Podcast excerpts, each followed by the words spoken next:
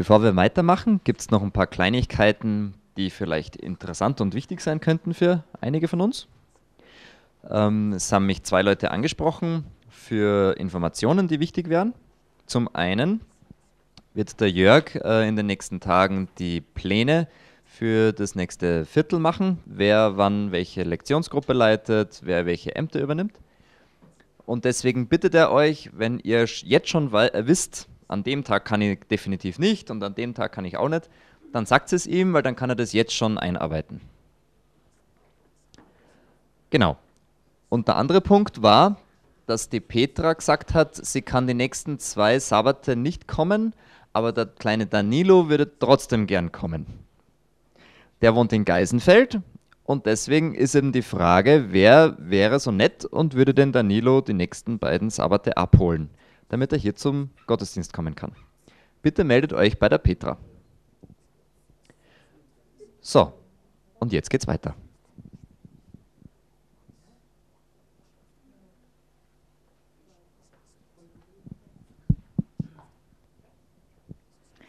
Wenn ihr fastet, so tut es nicht öffentlich, wie die Heuchler, die blass und nachlässig gekleidet herumgehen, damit die Leute sie für ihr Fasten bewundern.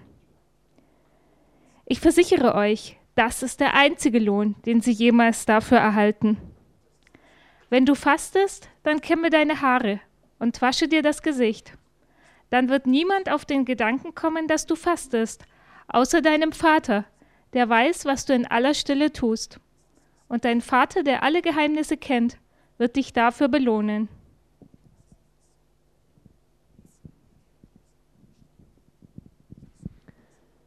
Jeder von uns hat in seinem Leben was Besonderes. Etwas, das ihm allein schon, wenn er darüber nachdenkt, ein kleines Lächeln über das Gesicht zaubert. Etwas, das er auch gerne beschützen möchte und etwas, was ihm doch ganz schön wehtun würde, wenn es wer wegnehmen würde. Auch Jesus spricht davon, vom Schatz. Ähm, jetzt möchte ich ein paar von euch fragen. Marco, was ist dein Schatz? Das ist eine gute Frage. Was hast du bei dir daheim, was dir ein kleines Lächeln aufs Gesicht zaubert? Eigentlich meine Fotos von meinen ganzen Reisen. Also ich reise gerne. Das kann ich nachvollziehen. Mhm. Was ist dein Schatz?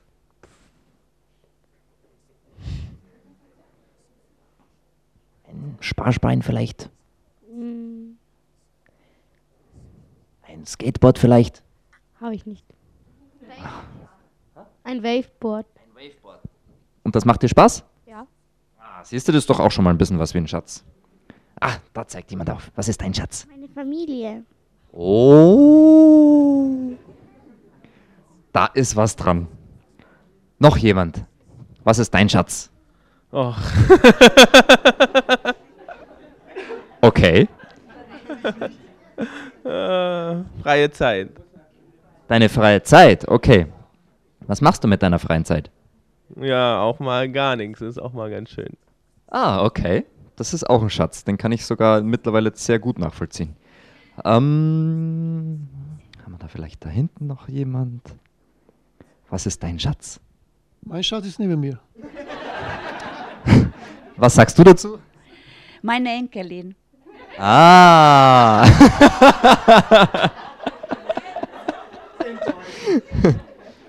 okay, einen haben wir noch. Was ist dein Schatz? Musik. Ah, Musik. Die Gabe, dass ich Musik machen darf. Das geht tief. Wer zeigt? Ah, da zeigt noch Klein Erik auf. Bitte, was ist dein Schatz? Fahrradfahren. Ah. Jetzt mit Spiegel und Klingel, oder? Mhm. Finde ich gut. Jesus sagt auch, dass wir Schätze haben. Er spricht es so ganz, ganz konkret an. Aber er sagt, wir sollen aufpassen. Weil wenn wir Schätze hier auf der Welt sammeln, und sammeln ist ja doch ein bisschen was noch anderes, ja, wenn wir das richtig sammeln, dann gibt es da ein paar Probleme. Es gibt nämlich so Sachen wie Rost auf dieser Welt. und es gibt so Sachen wie Motten und es gibt so Sachen wie Würmer und es gibt so Sachen wie Diebe, die einfach kommen und was klauen. Und was ist dann mit dem Schatz? Dann ist er weg. Ist er kaputt. Dann ist er einfach nicht mehr das, was er mal war und man kann sich leider nicht mehr so gut freuen drüber. Und deswegen sagt uns Jesus, sammelt euch Schätze da, wo es keiner wegnehmen kann, wo es auch nicht kaputt wird. Und zwar im Himmel. Hm, Jesus, wie meinst du denn das? Schätze im Himmel sammeln. Wie geht denn das? Hat jemand eine Idee, was Schätze im Himmel sind? Was sind Schätze im Himmel? Was gibt's dort im Himmel? Bitte. Engel. Engel? Und wieso können die Schätze sein? Weil sie dich beschützen. Ah, okay, das ist schon mal nett. Da ist auch noch einer. Liebe. Ah, stimmt. Im Himmel gibt's Liebe. Hm. Das ist doch auch mal ein Schatz, oder? Was gibt's noch für Schätze im Himmel? Was gibt's im Himmel? Ja, die alle Menschen, die man halt gern hat. Also Mhm. Menschen, die man gern hat. Passt zu dem Liebe dazu. Da war noch jemand?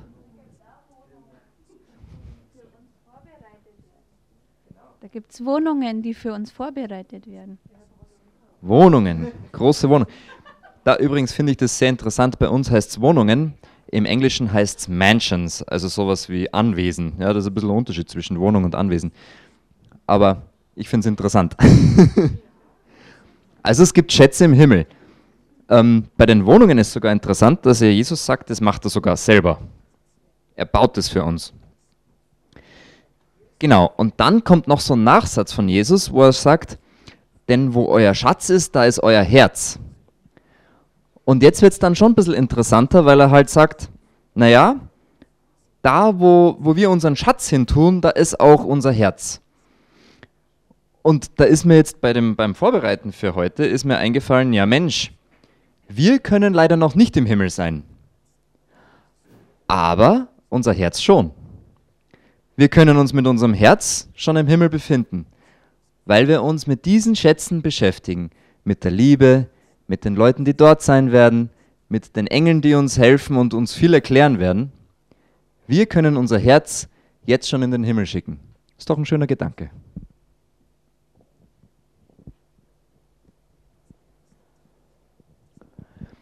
Jetzt möchte ich euch diese zwei Fenster hier mal kurz vor Augen führen. Eins ist offen. Gehen wir mal hierher.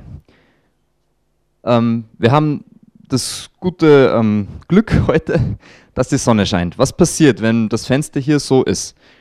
Was kommt hier rein? Licht kommt hier rein, genau. Und was kommt hier rein bei diesem Fenster? Ja, da kommt nichts rein. Warum? Weil natürlich das Rollo zu ist. So. Und Jesus vergleicht es ein bisschen mit unseren Augen. Er sagt, unsere Augen sind so ähnlich wie ein Fenster.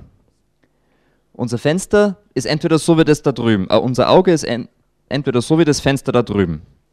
Offen, da kommt Licht rein. Und das Licht strahlt direkt in unsere Seele. Es gibt uns Licht in unserer Seele.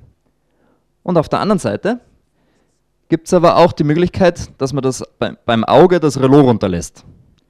Dann kommt kein Licht mehr rein. Dann ist es in der Seele dunkel. Was möchte uns Jesus damit sagen?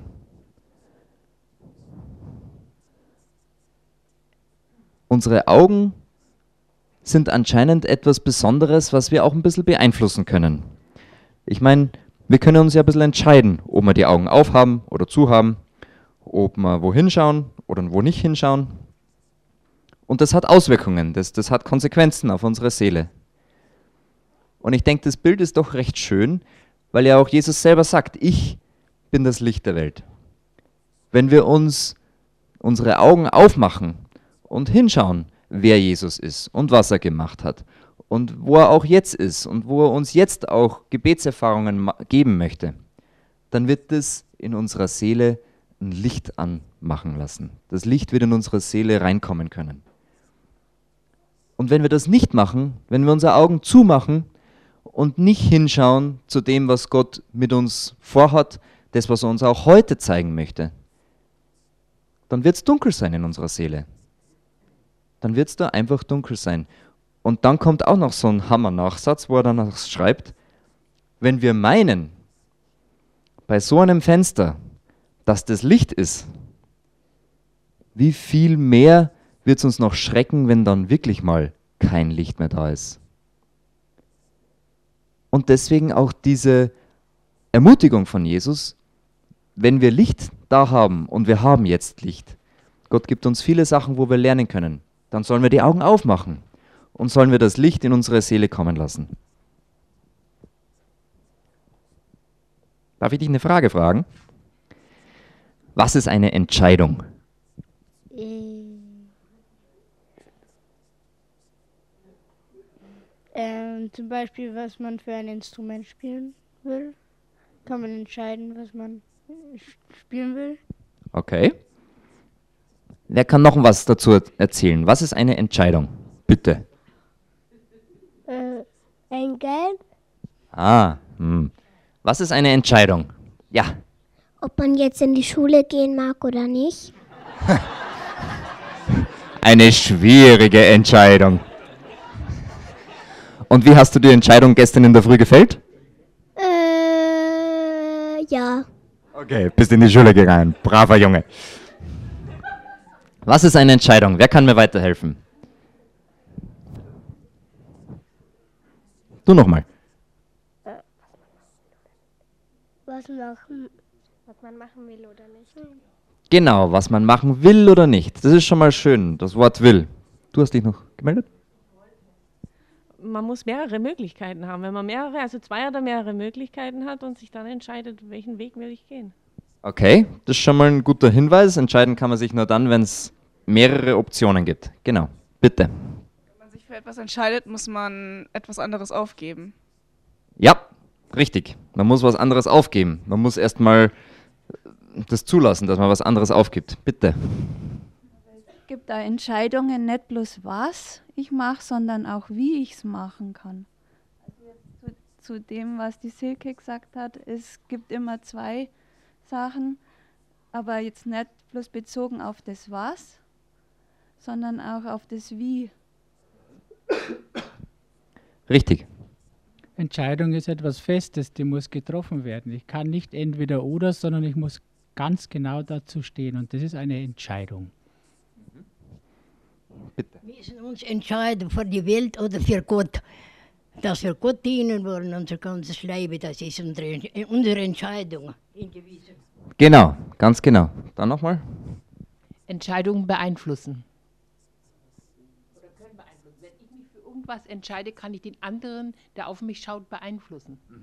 Okay. Eine Entscheidung hat immer was mit dem Willen zu tun. Wenn ich mich nicht entscheide, ist es auch eine Entscheidung. Genau. Das kommt ein bisschen da in die Richtung, man muss, man muss was wollen, was man will. Genau. Mhm. Ich, Beschluss, genau. okay. Ich denke, wir sind uns einig, dass ähm, wir da was machen müssen. Und ähm, ich weiß nicht, wie es euch geht. Bei vielen Entscheidungen fühlt man sich erstmal ein bisschen so, da muss ich ja was entscheiden. Ähm, aber wenn man sich das ein bisschen überlegt, das ist eigentlich das Höchste, was uns Gott gegeben hat, die Entscheidung. Der freie Wille ist das, was er uns gibt und was uns auszeichnet gegenüber einem Tier oder gegenüber einem Baum. Der Baum kann sich nicht entschließen, wo er wachsen darf. Wir können uns schon entschließen, wo wir wohnen dürfen, wollen. Und ich denke, da ist es recht wichtig, auch mit, diesem, mit dieser Gabe der Entscheidung richtig umzugehen. In der Bergpredigt gibt uns ja Jesus eine ganz knallharte Entscheidung. Er sagt, entweder das eine oder das andere, genau wie da eben schon angedeutet worden ist. Entweder das eine oder das andere. Wenn wir uns für das eine entscheiden, können wir das andere nicht haben. Wenn wir für das, uns für das andere entscheiden, dann können wir das eine nicht haben. Also es gibt nur eine Möglichkeit. Und um was geht's? Ja, es geht um den, um den Herrn dienen. Also die, den Text kennt ihr ja sicher. Ihr könnt nicht zwei Herren dienen. Ihr will entweder, also ihr könnt nicht Mammon und Gott gleichzeitig dienen. Da habe ich mal nachgeschaut, was Mammon eigentlich heißt. Was, was, was steht da genau? Mammon heißt so viel wie eigener Besitz oder eigenes Vermögen oder eigener Status in der Gesellschaft. Also wenn ich dem Mammon diene, dann diene ich eigentlich mir. Ich arbeite, damit ich Geld bekomme. Ich kaufe mir ein Auto, damit ich, mein, damit ich von meinem Nachbarn gut dastehe. Ich ähm, sorge mich um meine Zukunft, damit ich keine Angst haben muss. Ja? Und das Gegenteil ist, Gott zu dienen. Und Gott zu dienen wäre dann in dem Sinne, ich arbeite, damit ich Geld bekomme, das ich für Gott auch einsetzen kann. Also ich arbeite in dem Sinne für Gott. Ich kaufe mein Auto, damit ich auch das für Gottes Ehre nutzen kann. Ich sichere meine Zukunft, damit ich zum Beispiel auch für meine Familie was Gutes tun kann, für vielleicht auch die Gemeinde eine Absicherung treffen kann. Und diese Entscheidung ist sehr wichtig. Es gibt nur das eine oder andere. Ich kann entweder nur mir dienen oder Gott dienen. Es gibt kein Zwischending. Und deswegen auch die Aufforderung von Jesus, entscheidet euch. Entscheidet euch. Weil wie der Marc schon gesagt hat, wenn wir uns nicht entscheiden, dann entscheiden wir uns auch. Aber meistens eben nicht fürs Richtige.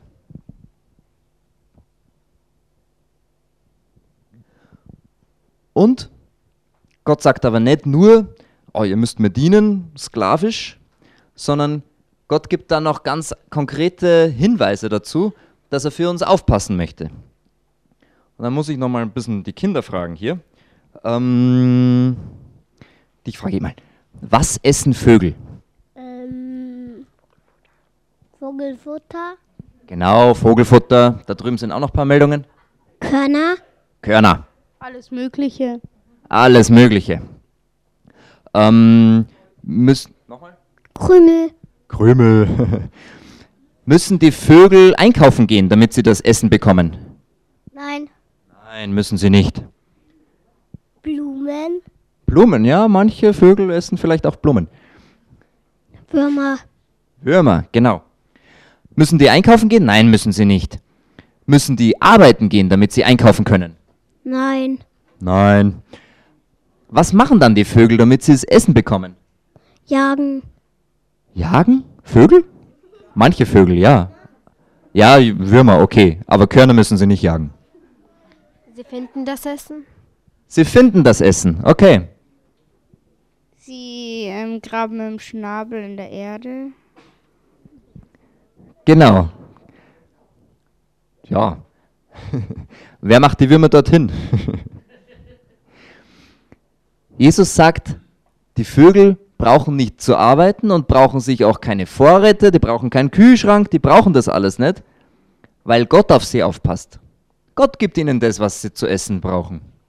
Und dann sagt er zu uns Menschen, hey, ihr seid mir viel mehr wert als die Vögel.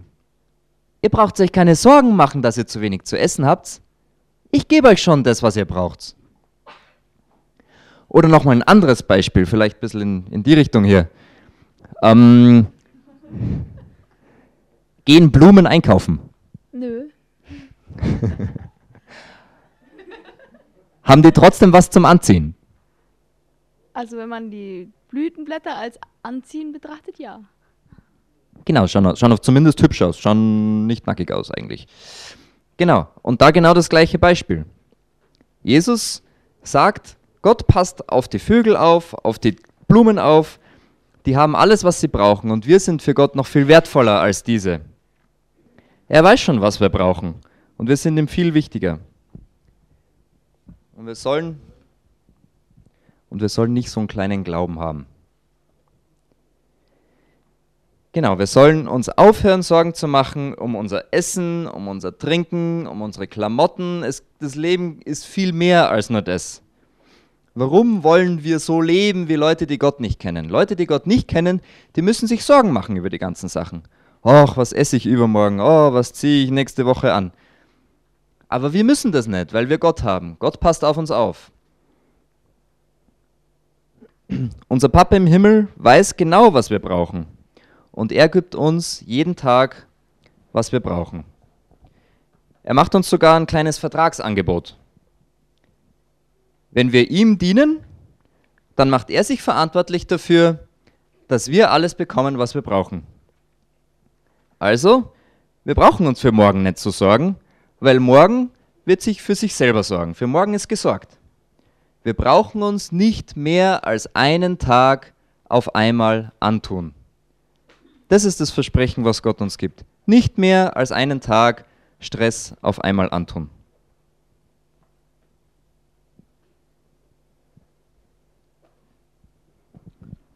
Als letzten Punkt, den ich jetzt noch habe, ist der Punkt, wo Jesus sagt, was wir, ja, was wir dazu beitragen können, dass wir auch den Segen bekommen, den Gott für uns vorgesehen hat. Ähm, wir haben vorher auch ein bisschen rausgearbeitet, dass es ja unsere Entscheidung ist, was so ziemlich das Wertvollste ist, was Jesus uns gibt. Und das unterstreicht er jetzt nochmal, indem er sagt, suchet, dann werdet ihr finden. Also nicht, ihr kriegt alles, sondern ihr sollt was auch euch selber dafür entscheiden. Ja? Suchet, so werdet ihr finden. Klopft an, so wird euch aufgetan. Und bittet, so wird euch gegeben. Und da möchte er uns nochmal ganz deutlich zeigen, wir dürfen eine Entscheidung treffen. Und es ist sogar wichtig und richtig, dass wir eine Entscheidung treffen. Und wenn wir was brauchen, dann sollen wir Gott einfach fragen. Und er wird uns das Richtige geben. Wenn Kinder ihre Eltern um Essen bitten, dann geben die Eltern ihnen nicht einfach nur irgendwas oder sogar was Schädliches. Nein, die Eltern geben ihren Kindern, wenn sie hungrig sind, das Beste, was sie haben. Und genauso ist es bei Gott. Wenn wir Gott um das bitten, was wir brauchen, dann gibt er uns das Beste, was er hat. Weil wir seine Kinder sind, weil er uns einfach gern hat.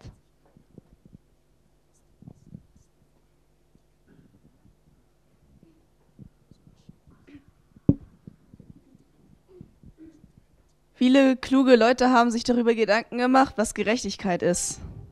Zum Beispiel Sokrates, Platon, Aristoteles, die ganzen berühmten Philosophen, die sich einen Namen gemacht haben, dadurch, dass sie darüber nachgedacht haben, was Gerechtigkeit ist. Jetzt frage ich euch denn, was ist Gerechtigkeit?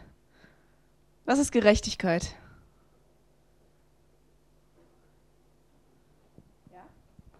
Wenn man jetzt zum Beispiel bei einer Bonbon-Tüte an zwei Kinder verteilt, dass die beide gleich viel bekommen? Ja, das ist gerechte Verteilung. Gibt es noch irgendwelche Beispiele?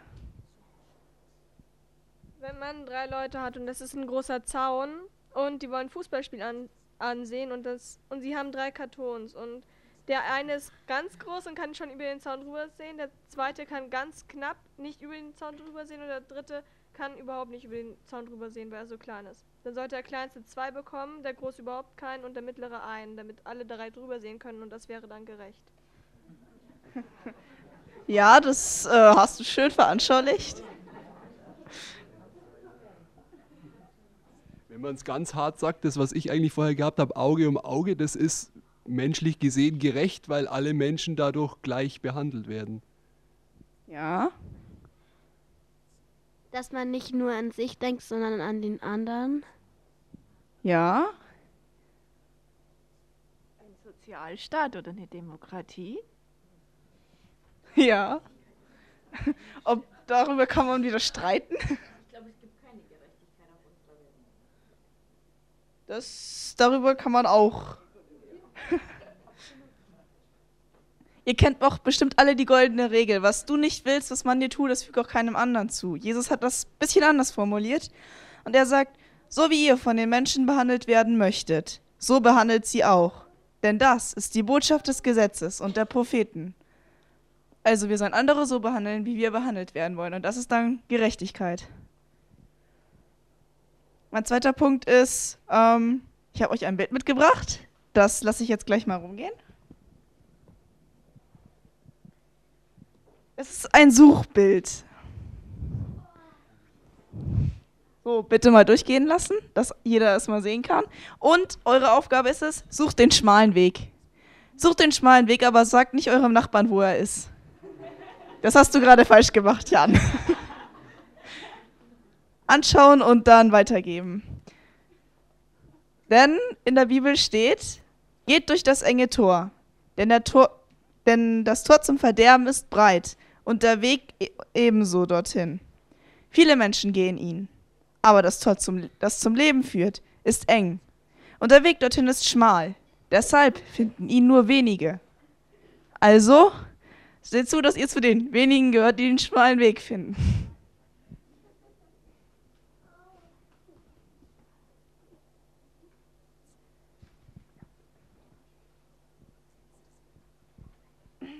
Also ihr könnt euch das Bild dann nachher auch noch anschauen, wenn das jetzt nicht ganz rumgeht, aber ich denke, das stört auch niemanden, wenn ihr das jetzt noch anschaut.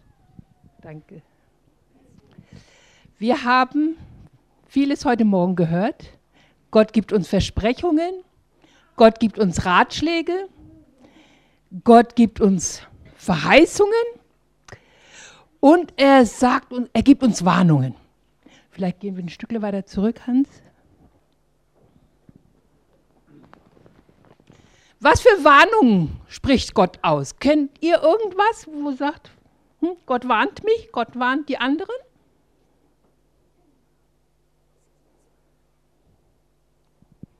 Gott hat ja die Könige ganz oft gewarnt, dass sie das Volk nicht von ihm abbringen sollen, weil sonst eben ihnen das Reich entnommen wird, also aus der Hand gerissen wird. Ja, danke.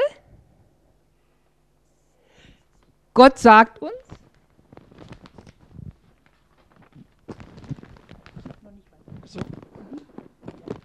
Hütet euch. Wovor sollen wir uns hüten?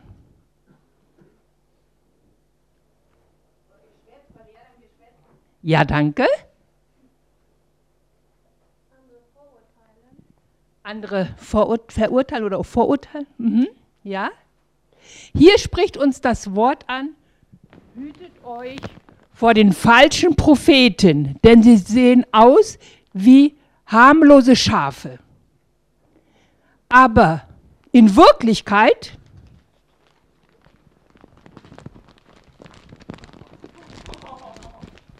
aber in Wirklichkeit in Wirklichkeit sind sie innerlich wie reißende Wölfe. Das ist die Übersetzung aus der neuen guten Nachricht. Von Dornengestrüpp kann man keine Weintrauben pflücken. Und von Disteln keine Feigen. Ein gesunder Baum trägt gute Früchte. Und ein schlechter Baum, ein kranker Baum, trägt schlechte Früchte. Und umgekehrt kann ein gesunder Baum keine schlechten Früchte tragen. Und ein kranker Baum kann keine guten Früchte tragen. Jeder Baum, der keine gute Frucht trägt, wird umgehauen und verbrannt. So könnt ihr erkennen an den Früchten die falschen Propheten.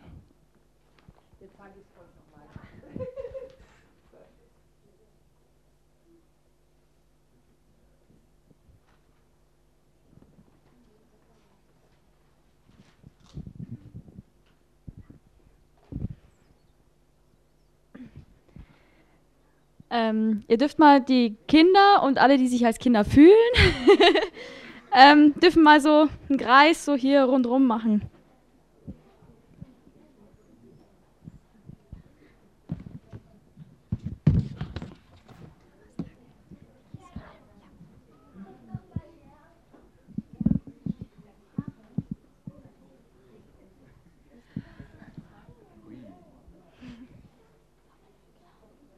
So, aufpassen wegen der Gießkanne, die ist nämlich wirklich gefüllt.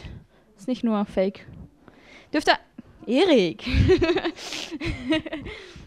so, dürft ihr euch einfach drum rumsetzen, dass jeder was sieht. Ich nehme die Gießkanne mal wieder weiter weg. So, jetzt habt ihr da noch Platz.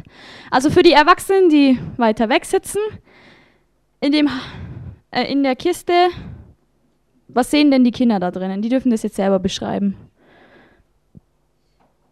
Komm mal zu euch. Sand, Da ist Sand drin, genau. Was ist noch drin? Steine, Steine, genau. Was ist noch drinnen? Zwei Häuser. Zwei Häuser. Und was siehst du noch? ähm,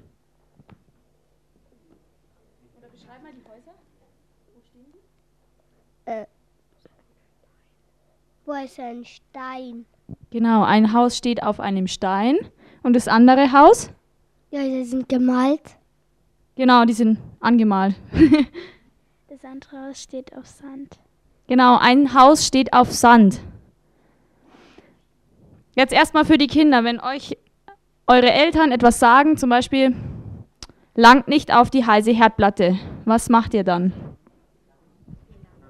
Wir langen auf die heiße Herdplatte. Ja, es gibt Kinder, die langen auf die heiße Herdplatte. Warum? Weil sie nicht auf ihre Eltern hören. Ja, genau. Sie wollen einfach testen, was passiert, wenn ich auf die heiße Herdplatte lang. Aber es gibt auch Kinder, die machen das nicht und die hören auf ihre Eltern. Warum? Warum hören manche Kinder trotzdem auf ihre Eltern? Weil sie gehorsam sind. Ja, genau. Und warum ist es gut, auf Eltern zu hören? Damit es sich besser geht. Damit es einem besser geht, genau. Warum noch? Ähm, vergessen. Ähm, damit nichts passiert. Genau, damit nichts passiert. Okay, hinter mir ist keiner. Warum ist es noch gut, auf Eltern zu hören? Die Eltern mein, meinen es meistens gut mit ein. Genau, meistens. Manchmal wollen sie uns ärgern, gell? Aber meistens meinen es die Eltern gut. Genau, und deswegen ist es gut, auf Eltern zu hören. Und wir haben jetzt schon bei den anderen Leuten manchmal gehört, die sagen zu Gott auch Papa. Und Gott sagt ja in der Bibel auch, man darf, sein, man darf ihn als Papa oder als Vater sehen. Und unser Papa, der sagt uns in der Bibel oder durch die Bibel ja auch, was wir tun und dürfen und was wir nicht tun dürfen. Warum sagt uns Gott das? Will er uns ärgern oder, oder warum sagt Gott zum Beispiel, du sollst nicht töten? Der will, dass wir in den Himmel kommen. Ja, der will, dass wir in den Himmel kommen. Der will, dass wir gehorsam sind. Genau, und warum will er das? Weil er es meint, es immer gut mit uns. Genau, also ist es schon so ähnlich, dass Gott eigentlich wie, wie ein Vater ist. Denn der Papa, wenn der was sagt, lang nicht auf die heiße Herdplatte, der meint es gut mit uns. Und so meint es auch Gott mit uns gut. Und das sagt er auch in der Bibel. Und da sagt er, wer auf mein Wort hört, der ist wie ein Mann oder wie ein, eine Familie, die sein Haus auf Stein baut. Weil, wenn der Regen fällt und der Sturm weht und ja, wenn es Gewitter hat, dann bleibt das Haus stehen. Das dürfen wir gleich mal ausprobieren.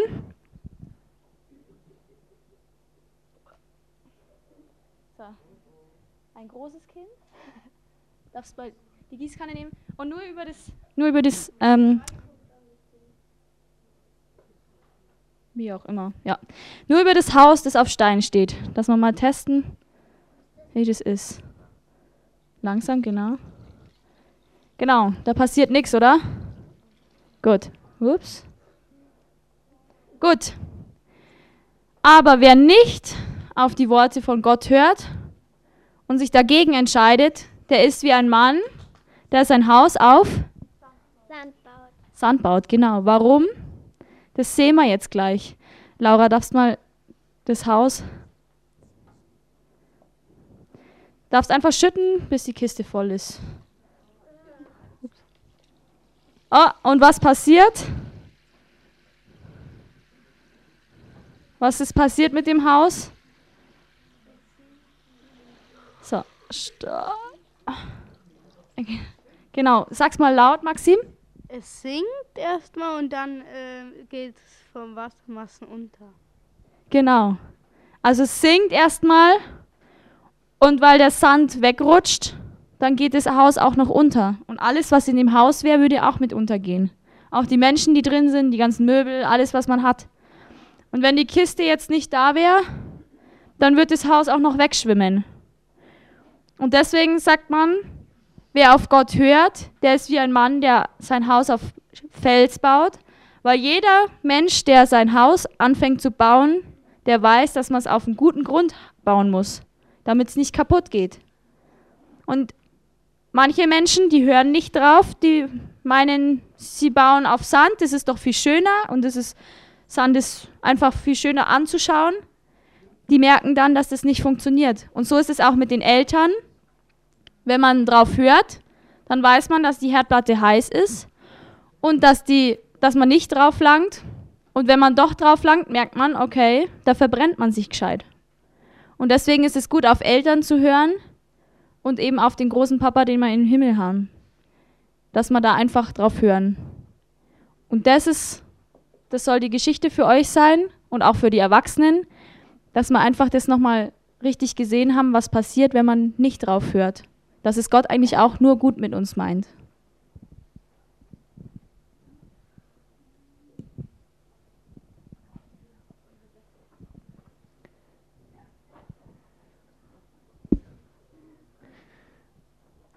So, jeder, der seine Bibel in- und auswendig kennt, also da gehöre ich leider nicht dazu, aber der weiß jetzt, dass wir am Ende der Bergpredigt angekommen sind. Und somit auch am Ende dieses Gottesdienstes hier. Und deswegen wollen wir den auch abschließen, indem wir gemeinsam das Vaterunser singen. Wir werden es a cappella singen. Aber die Jemima wird uns hoffentlich nochmal kurz den Ton geben, damit wir ihn richtig finden.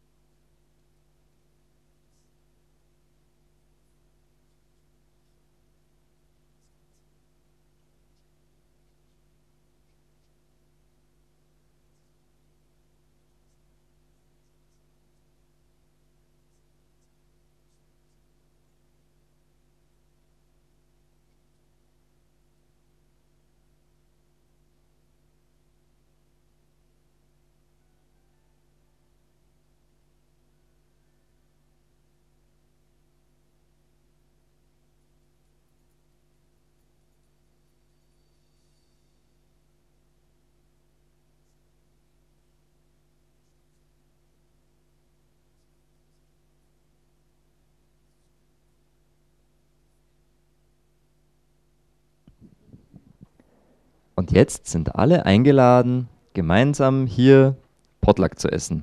Wir werden uns draußen treffen. Jeder hat was mitgebracht. Und dann wahrscheinlich in ein paar Minuten können wir anfangen.